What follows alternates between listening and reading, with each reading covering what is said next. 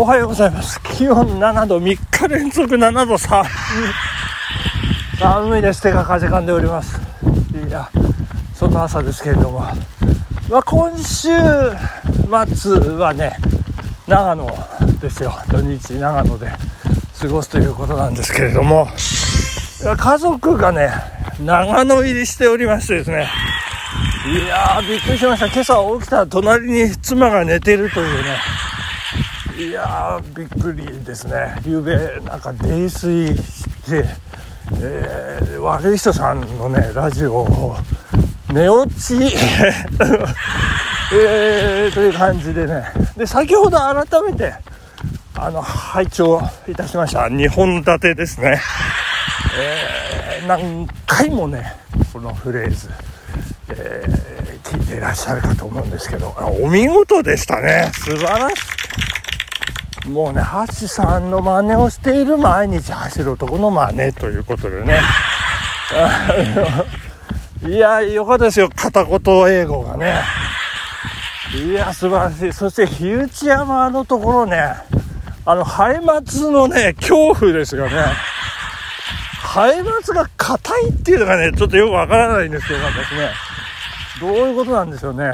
あの、で、私も、あの、撤退、撤退、撤退をね、余儀なくされた、越後駒ヶ岳の悪夢がね、もう目の前ありありとね、蘇ってまいりまして、すごい臨場感でございます。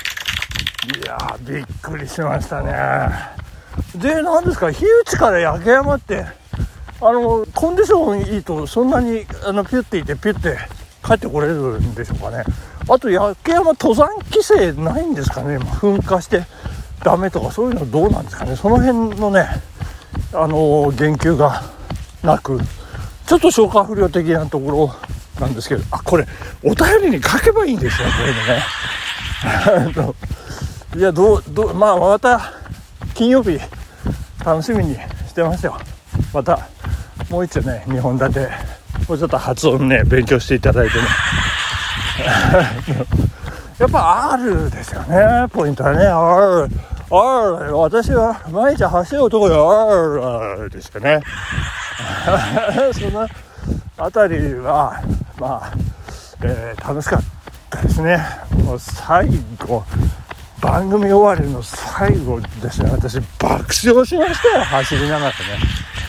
いや大変でございました、えー、ありがとうございました。悪い人さん皆さんもね金曜日の悪い人のラジオぜひ聞いていただければと思いますけれども。えー、概要欄には貼りませんけどね。検索して調べてくださいっていう感じで。まあ今日は私はですねもう一本立てですよ。あの今までねこう先送り先送りにしてきましたけどもね。まあここまで世間を騒がしているえー、なんていうんですか、まあ、ネタというかね、え事件というかですねまあ、これは避けては通れないということでですねジャニーズ問題よね、これは。今日はたっぷり私語りますよ。もうまとめということでね、もうジャニー北川氏の性加害問題。性加害っていうね、あの、野菜を売ってる店が並んでんじゃないですよ。性加害。性、性的な加害ですよね。犯罪ですからね。これをねなぜ今までメディアは沈黙していたかといういやその辺りそしてこれがねあのイギリス BBC、えー、公共放送ですよね BBC の報道をきっかけにうわーっとこうね蜂の巣をつついたような感じで日本国内メディアが騒ぎ始めましてですねその騒いでる。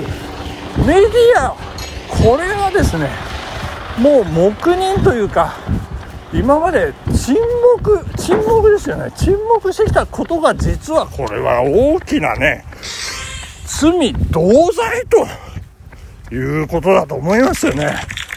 どの口がそれを言うかという。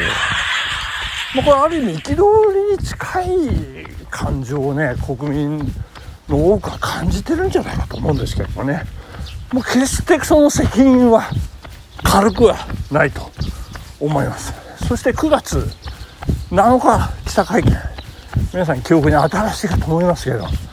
まあその時にね東山さんさん、新しい新社長ですね、えー、出てまいりまして。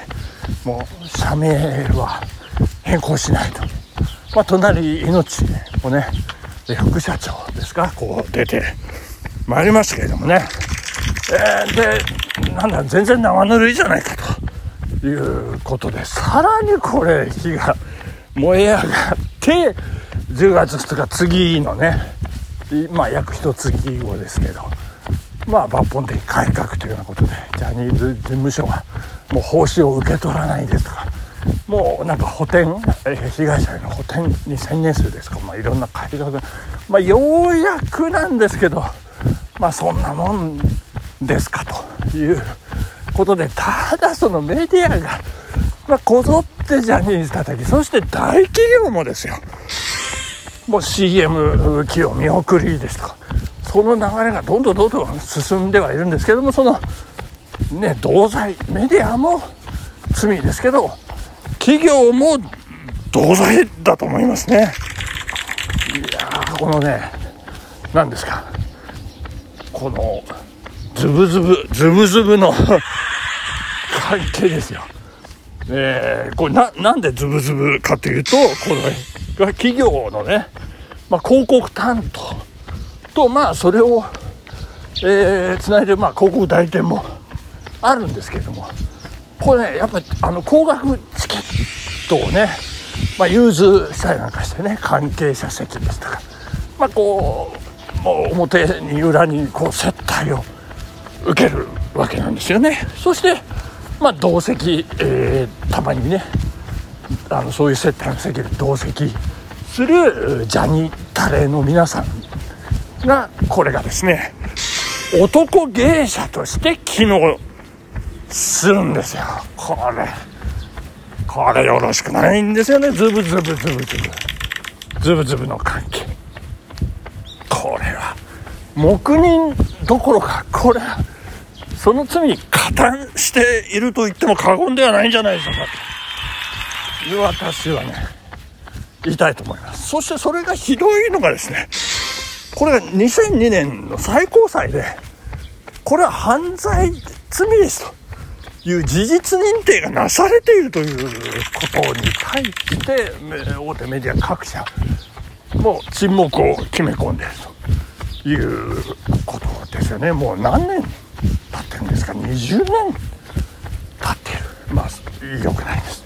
良くないです。そしてここで私さらに踏み込んで皆さんにお伝えしたいのがですね今もちらっと出ましたけどそのズブズブを結びつけている大手広告代理店でございます。ここ、えー、まあ仮に D 社としておきましょうか。ここが沈黙を保ってこうねなんかハエ松の下でこう腰を低くして嵐が過ぎ去るのを待っているかのようなそんな態度ですね。で現時点で、えー、社内アナウンスはこのジャニーズ問題について何も言及がないということのようなんですね。えー、これをですね、えー、ホラガ峠を決め込むという表現でね、えー、週刊誌なんかで書かれておりますけども。これあのホラガ峠山水に同じと書いてホラですね。でちっちゃい毛でホラガ峠を決め込む。これあのご存知の方ご存知日和見主義の代名詞でございます。これがどうでしょうね。えー、よくまあ企業なんかでねコメントでありますけれども事務所の今後の対応を見守る推移を注視していきたいとかですね、えー、これがホラガ峠を決め込む。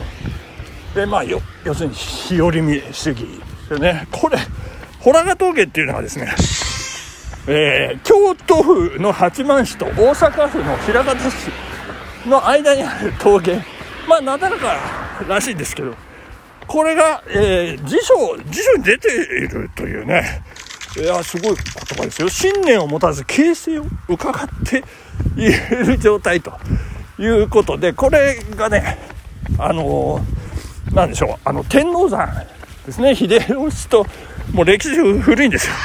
秀吉と明智光秀の決戦にあたって、秀吉、えー、と、光秀、双方から、えー、味方につけ、ついてくれと。こう頼まれた筒井純慶がですね、その穂高峠で、両軍の陣容を、こう、ずっと見ていたというね、そんな、まあ実際は諸説ありというようなことなんですけれども、まあそんなところから穂高峠を決め込むというところですね。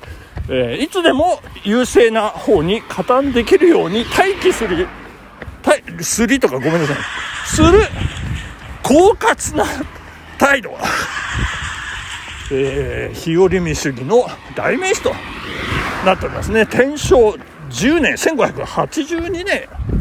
あ、そうですね。天王山、山崎の合戦ということで。いやいやいや、そんな D、D さとしてきますけどね。いやどうなんでしょうね。まあ私も今後の推移を見守っていきたいというふうに思っておりますけれどもねいやどうなっていくんでしょうかやっぱりね罪は罪としてねまあしっかり対応していかなければいけないコンプライアンス大事でございますんでね、まあ、より健全な方向に進んでいっていただきたいというふうに思っているところでございます。本日お時間ですね。ここまでありがとうございました。さようなら。リーガル。